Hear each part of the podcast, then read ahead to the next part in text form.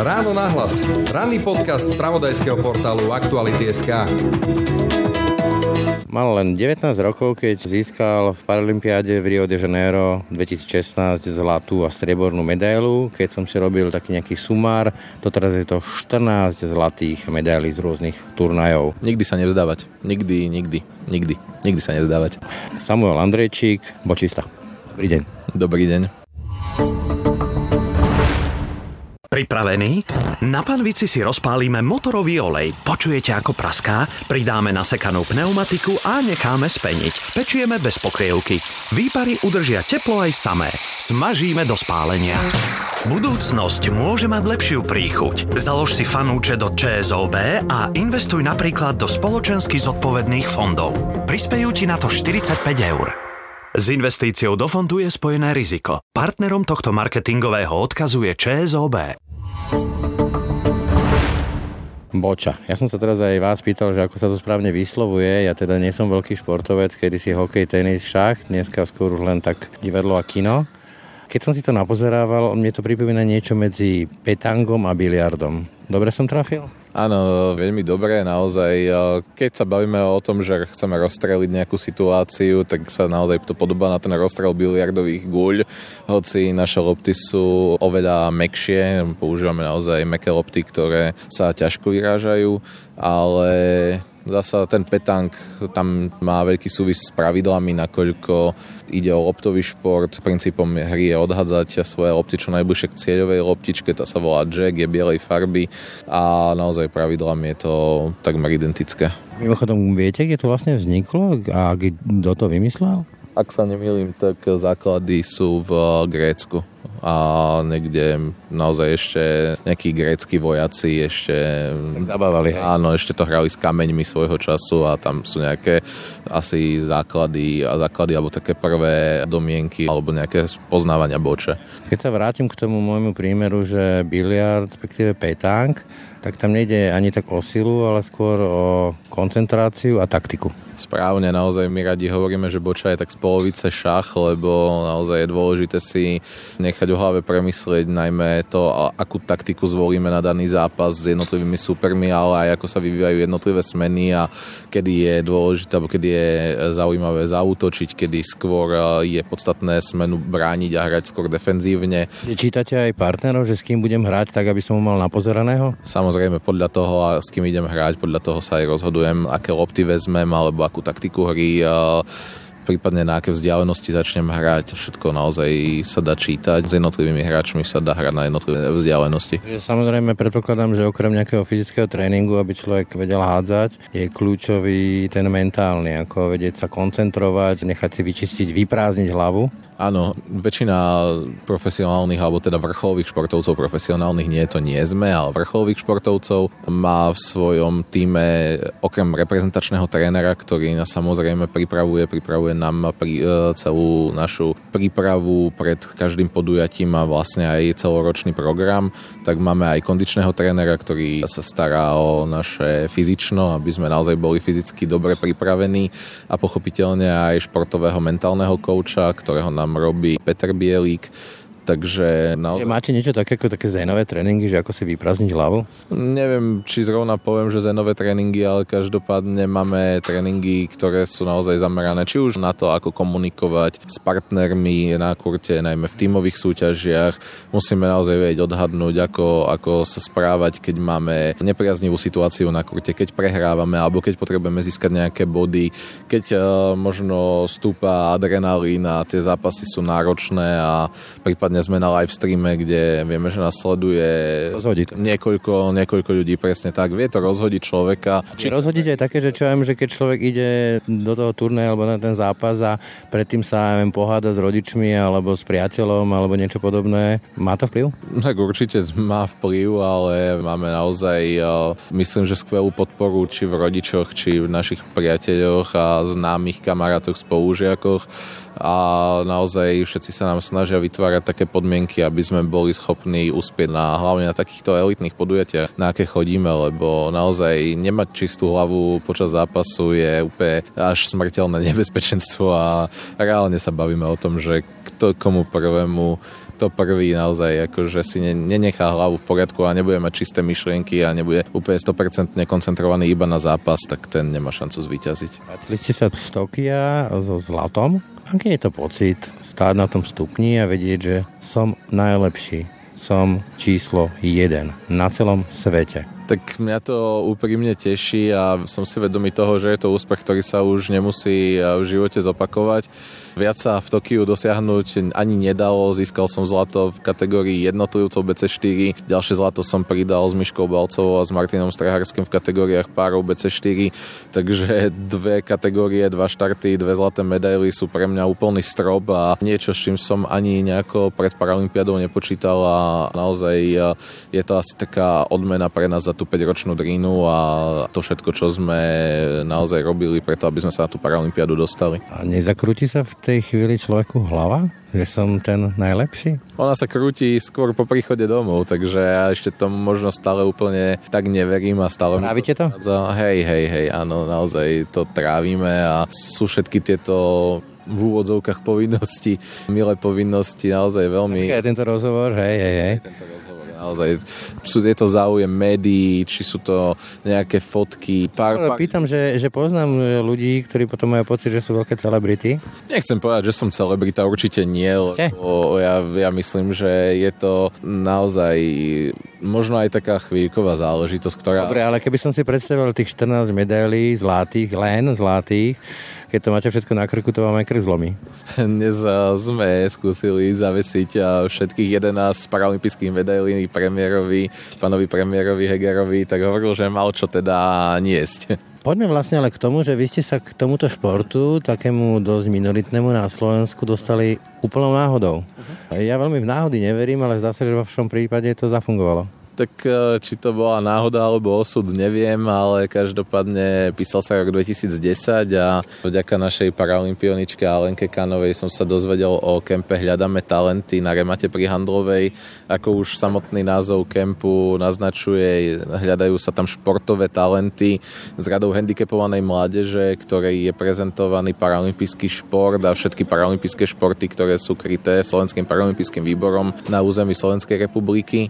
Čím je ten kemp Kemp zaujímavý je práve to, že dané športy prezentuje paralympijský športovec daného športu, takže nie sú to žiadne prázdne slova ani frázy. Ani... A to odrete na vlastnej koži. No, áno, naozaj. Chodíme na tieto kempy, vysvetľujeme tej mládeži a nejakým potenciálnym našim nástupcom mladej krvi, aké to je byť paralympijský športovec alebo hrať na národnej alebo medzinárodnej úrovni. Snažíme sa tam vytipovať nejaké talenty, snažíme sa verbovať mladú krv do nášho športu a každý rok nám pribudnú 1, 2, 3 hráči z tohto kempu, tak sa stále tešíme, že máme nejaký úspech a že rozširujeme tú našu základňu. Keď sa opäť vrátim k tým 14 zlatým, tak ten oblúk je od e, dieťaťa, ktoré sa narodilo a hovorili mu, že nebude ani len chodiť, že zostane celý život na vozíku.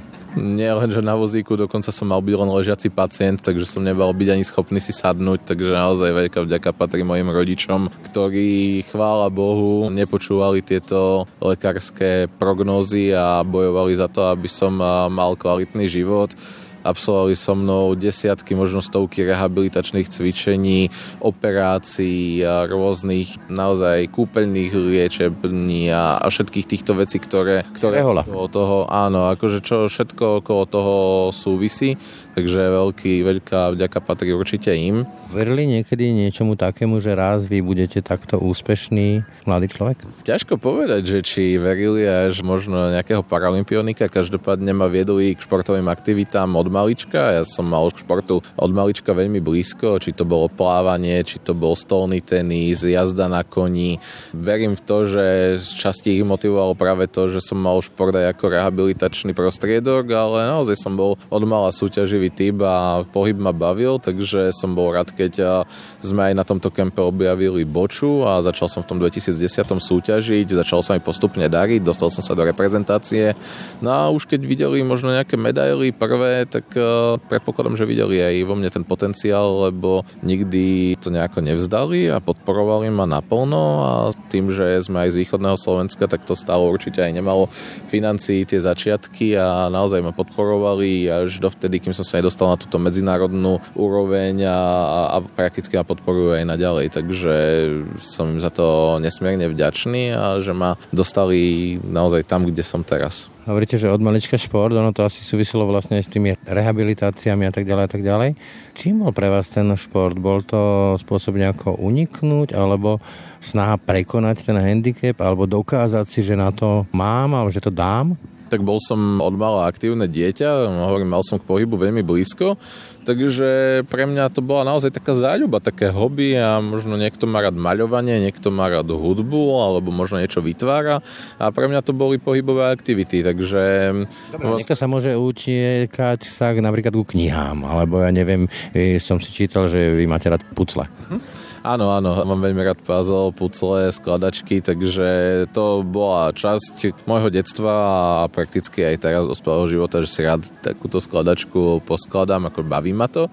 Ale k tomu športu hovorím, som mal od blízko, takže nazvime to možno nejakým únikom alebo čímkoľvek, ale každopádne pamätám si od, od malého decka, že som veľa času trávil športovými aktivitami, takže ma to určite v nejakej miere aj bavilo. Potom príde spoločenský život, príde škôlka, príde škola a keď sa len vrátim do vlastných spomienok, ja som nosil okuliare a bol som iný a, a schytoval som to. Bolo to vtedy ťažké byť na vozíku? Mm, myslím, že určite tie prvé roky základnej školy boli náročné, lebo deti sú aké sú. Ja nemilosrdné. Vedia byť samozrejme nemilosrdné, ale ale nikdy som nemal problém nadviazať kontakty, možno aj preto, že som zhovorčivý a ja si myslím, že postupom času si naozaj nejako zvykli a akceptovali ma a ja mám naozaj väčšinu veľmi milých a pekných spomienok, či na základnú školu a na strednú školu nedám dopustiť, my sme boli tak skvelý kolektív a tak skvelá partia. Z hodou náhod som nestretol moju spolužačku zo strednej školy po 5 rokoch a bolo to tak milé stretnutie, že naozaj sme si už už vymenili čísla, dohodli sme sa na ďalšom stretnutí a to sú naozaj také tie okamihy, kedy naozaj viete, že nejakého človeka veľmi rád vidíte. Mnohým... Sa spomienky, jasne. Ale predsa len ja sa vrátim k tomu, že dnes stretnúť človeka s nejakým handicapom na vozíku a podobne nie je už e, nič raritné, je to úplne bežné, všetci chápeme, že je to úplne v poriadku, ale ešte 10-15 rokov dozadu to bolo niečo čudné a čo je čudné, to v ľuďoch vyvoláva obavy a posmešky a neviem čo všetko. Stretli ste sa aj s tým, s tou šikanou a s niečím podobným? Výsmechom? Áno, samozrejme, že áno, nebudem klamať, že nie, ale myslím, že som bol dosť psychicky odolný na to, aby som si to nejako nepripúšťal a naozaj som mal skvelú základňu, skvelú partiu ľudí okolo seba, rodinu. Dávalo silu, ako, čom, čomu ste sa utiekali? Teda hovoríte, že k tým eh, priateľom, rodine? Určite áno. V nich som naozaj mal tú najväčšiu podporu a aj keď boli nejaké horšie chvíle, tak som sa snažil si to nejako nepripúšťať a vedel som, že proste máme nejaký cieľ a že ja som naozaj bol v tomto taký ambiciózny a od malička, či to bolo cvičenie, mňa bavilo cvičenie, ja som cvičil naozaj veľmi rád, aj dodnes veľmi rád cvičím, či to je doma, či je to s fitness trénerom, ako vôbec mi pohyb nerobí problém. Keď som ešte chodil, tak naozaj som mal veľmi rád ako chôdzu a stále, stále to bolo pre mňa také, že som bol asi ambiciózny a stále si šiel za nejakým cieľom a pokiaľ bol niekto neprajný alebo, alebo mal iný názor, tak som si ho asi veľmi nepripúšťal k telu. Že ešte ste chodili, teraz už nechodíte, to znamená, že sa to zhoršilo? Nehovorím, že nechodím, chodím aj teraz, ale musel som to trošku obmedziť skrz zdravotné problémy. Hovoríte, boli aj horšie chvíle. Nikdy neprišla chvíľa, že človek za večer zaspáva, má zavreté oči a hovorí si, že Pane Bože, prečo práve ja? Určite takéto chvíle boli, ale určite ich nebolo veľa. Čo si potom človek povie ako odpoveď? Čo ste si povedali vy? Neviem. No, museli ste si nájsť e, odpoveď, pretože dôkazom povedzme sú aj tie medaily. Teraz nemyslím ako kov, ale ako dôkaz toho, že to prekonám. Určite áno, naozaj, ako som si stále hovoril, že stále som sa snažil nájsť si cestu, ako sa to dá, nehľadať si výhovorky, ako sa to nedá a nikdy som nebral ten handicap ako nejakú vyslovene prekážku toho, že sa niečo nedá. Že je niečo ťažšie, určite áno, je, ale snažil som sa nájsť riešenia alebo nájsť spôsoby, ako sa to dá zvládnuť s handicapom. Že inak, ale dá sa. Inak, ale dá sa. Všetko sa dá, keď sa chce a stále existuje cesta za, za nejakým vytúženým cieľom, len ju treba nájsť. To ale predpokladá takáto motivácia, že človek má nejaký cieľ, nejakú vnútornú ambíciu. Čo bolo tou vašou, takou kľúčovou? Predpokladám, že určite nie je nejaká medaila. Tak uh, hovorím, od malička som bol ambiciozný, mal som rád či pohyb, či som rád uspel v čomkoľvek, čomu som sa venoval, či to bola škola, či to bolo cvičenie.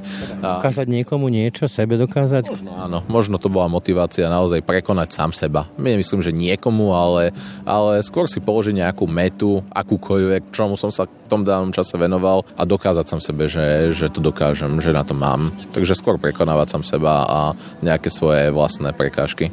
Prekonávať sám seba. A prekonali ste? Dokázali ste to? Máte ten vnútorný pocit? Tak uh, verím tomu, že áno, že aj tie dve medaily z tejto paralympiády sú toho dôkazom a že neprestávam a kladiem si nové ciele, nové ambície. Verím, že ste ambiciozni, že nespíte na Vavrínoch. Čo je teda tá ďalšia meta? O pár týždňov, respektíve už aj dokonca o pár dní nastupujem na doktorantské štúdium na Technickej univerzite v Košiciach, čo je úplne nová kapitola môjho života a veľmi sa na ňu teším a samozrejme spolu s ňou prichádza skrátené trojročné obdobie na letné paralympijské hry do Paríža 2024, takže máme 3 roky na to, aby sme absolvovali radu niekoľkých turnajov medzinárodných. 15 medal verím tomu, že ich bude viac ako len 15 a že ich bude ďaleko viac, lebo naozaj nás čakajú európske poháre, svetové poháre, majstrovstva Európy, majstrovstva sveta a na konci toho všetkého nás čakajú letné paralympijské hry Paríž 24. Že doktorantské štúdium, ak to poviem takým ľudovým jazykom, vy ste tá povestná IT kocka? Dajme tomu, že to takto môžeme nazvať počítače, hej, to je váš ďalší svet. Áno, študujem odbor počítačové siete na Fakulte elektrotechniky a informatiky Technickej univerzity v Košiciach. Vrátim sa zase trošku do minulosti. Hovoríte, stredná škola bola fajn, ale stredná škola to sú aj tie prvé lásky, ktoré zvyknú bolieť. Ako to bolo u vás? Mám priateľa, ktorý veľmi s týmto zápasil, teda že je iný v úvodovkách a mal to ťažké. Ako hovorím, ja som bol stále komunikatívny človek a či to bola základná škola, možno nejaký druhý stupeň, či to bola celá stredná škola, či vysoká škola, som, si, som sa stále snažil nájsť si nových priateľov, nové kontakty a možno dokázať tým ľuďom, že naozaj možno iný, ale to neznamená, že nestojí za to, aby, aby sa s ním rozprávali alebo aby sa s ním priatelili. Takže... Ešte viac ako ten vozík, keď to preložím eh, do Slovenčiny. Ja verím tomu, že ten vozík nie je dôvodom toho, aby ma vnímali inak. Aký je dnes podľa vás ten život vozičkara na Slovensku? Posúva sa to k lepšiemu? Dá sa to porovnať povedzme s civilizovanými krajinami na západ od nás? Mňa veľmi milo prekvapuje, že ako široké okolie vníma nás vozičkárov v posledných rokoch. Myslím si, že sa to naozaj zlepšilo a zlepšuje oveľa k lepšiemu. Ja nemám problémy z ulici a poprosiť jeho človeka o pomoc. Ja neviem, aj tu, keď som išiel na tento rozhovor, potreboval som otvoriť dvere, ktoré som sám nedokázal otvoriť prvý človek, ktorý mi prišiel pod ruku, poprosil som ho o pomoc a s úsmevom na tvári mi pomohol, takže ja si myslím, že naozaj sa nebať osloviť ľudí, ozvať sa a naozaj myslím si, že ľudia sú otvorení a ako ste aj vyhovoril, že v poslednej dobe naozaj to nie je nič neobvykle stretnúť človeka s handicapom alebo človeka na invalidnom vozíku. A... Ešte aj úspešný? Dajme tomu aj úspešný, ale myslím si, že nie každý, ktorý prejde okolo o tom vie, že mám nejaké športové úspechy aj keď ma dnes milo prekvapilo ďalšie stretnutie s mladými chalanmi, ktorí povedali, že sledovali Paralympiádu, že vedia, že mám dve zlaté, chceli sa odfotiť a bolo to tu vo foodkurte hotela, takže, alebo teda obchodného domu pri hoteli a ako naozaj neznámi, neznámi ľudia vám povedia, že vám držali palce a sledovali vás, tak to je naozaj taký, taký pocit, ktorý zahreje pri srdci a poteší. Rád som si s nimi spravil fotku, ukázal medaily.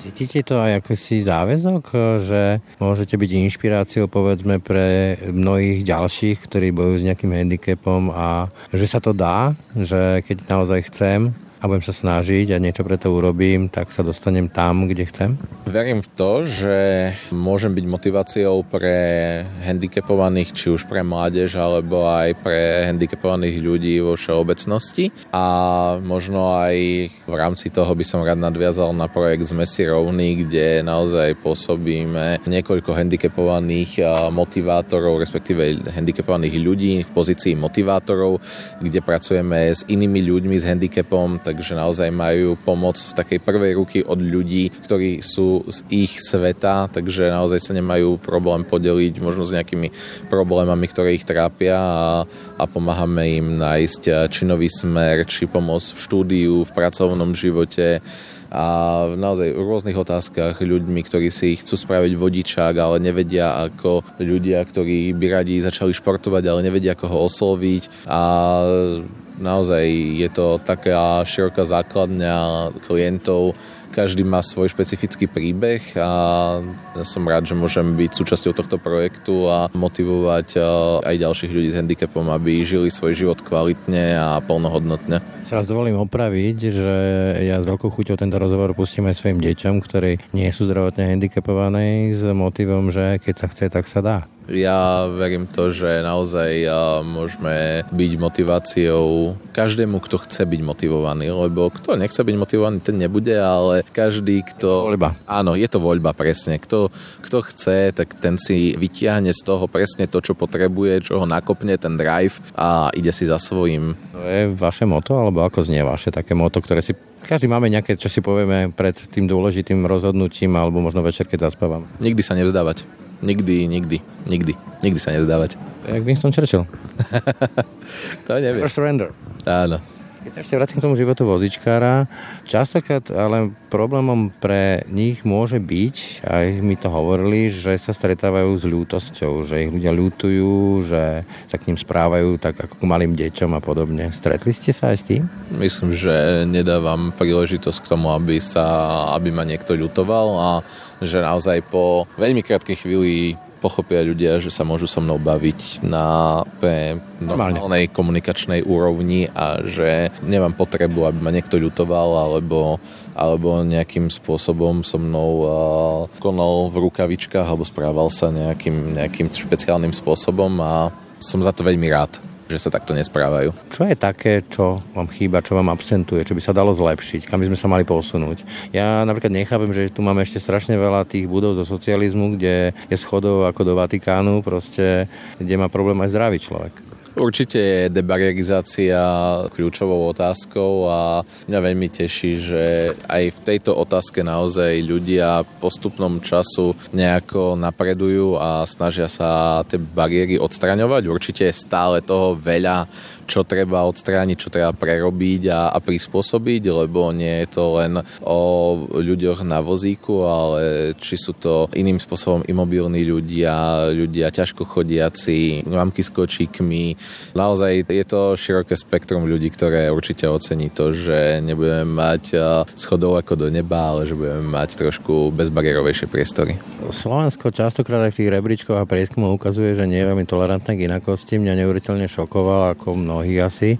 Taký ten povestný prípad e, pána, ktorý potreboval plošinu na schodisko a susedia sa rozhodli, že nie, lebo im to vadí. Čo by ste takýmto ľuďom odkázali? Rozumiete tomu? Naozaj musím povedať, že mám v svojom živote šťastie, že som na takýchto ľudí asi v nejakom širšom spektre nenarazil ale každopádne ja si stále v takomto prípade poviem, že naozaj ten život je veľmi vrtkavý a presne ako ste povedal, ľudí s handicapom alebo ľudí s handicapom nie je problém dnes stretnúť a nie je to už len o tom, že sa ľudia s handicapom narodia, ale Môže sa im to stať. Môže sa im to kľudne stať kedykoľvek, nevedia, kedy nastane tá chvíľa, aká dopravná nehoda sa stane, aký úraz, čokoľvek a môžu byť presne v tejto situácii, kde oni budú potrebovať pomôcť a myslím, že veľmi rýchlo zmenia názor napríklad aj na takéto veci, ako sú obyčajná schodisková plošina v nejakom obytnom dome, lebo je to, to potrebovať. je to niečo, čo je vyslovene nevyhnutné pre kvalitný život človeka s handicapom a asi úplne rovnako ako potrebuje zdravý človek a topánky, tak my potrebujeme proste invalidný vozík, ktorí sú našimi nohami a ktoré nás nesú do práce, do školy, na športové aktivity, na kultúrne podujatia, kamkoľvek, aby sme mohli proste žiť svoj kvalitný život. Čo je sen Samuela Andrejčika? tak ten uh, posledný sa mi splnil pár dní dozadu na Paralympiáde v Tokiu a naozaj snívam o tom, že by som veľmi rád sa zúčastnil tej ďalšej Paralympiády a bol úspešný ako v športovom živote, tak aj v svojom súkromnom živote, aj teraz na tejto novej kapitole mojom života, doktorantskom štúdiu. A nejako veľmi dopredu neplánujem, lebo som skôr ten človek, ktorý proste uvidí, kam ho, kam ho vozík alebo nohy záväzil. a, a postupne, naozaj deň za dňom za svojimi cieľmi. Čo je nočná mora, Samuel Andrečík? Tie nemávam. Som pozitívne naladený človek. Na nočné mori sa nesústredím. A váš vrchol životný? Pocitovo, keď sa odhliadnete? Určite je to fakt, že som s handicapom a myslím, že s veľkým prehľadom nemal problém vyštudovať na Technickej univerzite v Košiciach že som teda si dokončil ten druhý vysokoškolský stupeň a že som úspešný v svojej športovej kariére, lebo dosiahnuť 4 medaily, z toho 3 zlaté na dvoch paralympiádach po sebe je niečo, čo nie je úplne výdané, najmä v mojom športe a o to vďačnejší som za to, že som naozaj sa mohol postaviť opäť na stupienky výťazov a verím, že to ešte Tokiom nekončí. Čiže nie ste človek, ktorý sa uspokojí s tým, čo je a kde je a čo má? Určite nie. Ja sám seba charakterizujem ako dravého človeka, ktorý baží po ďalších úspechoch, ak sa teda bavíme najmä v tej športovej úrovni a verím v to, že ešte pre Slovensko získam ďalšie a ďalšie medaily. Práve teraz chcem spýtať, že keby som sa spýtal, kto je Samuel Andrejčík, očami Samuela Andrejčíka, čo by bola odpoveď? ambiciózny človek, ktorý si ide za svojimi snami. Toľko Samuel Andrejček. Ďakujem pekne za rozhovor. Ďakujem aj ja. Ráno nahlas. Ranný podcast z pravodajského portálu Aktuality.sk No a to už je z dnešného rána nahlas skutočne všetko. Pekný deň a pokoj v duši praje. Braň Robšinský. Všetky podcasty z pravodajského portálu Aktuality.sk nájdete na Spotify a v ďalších podcastových aplikáciách.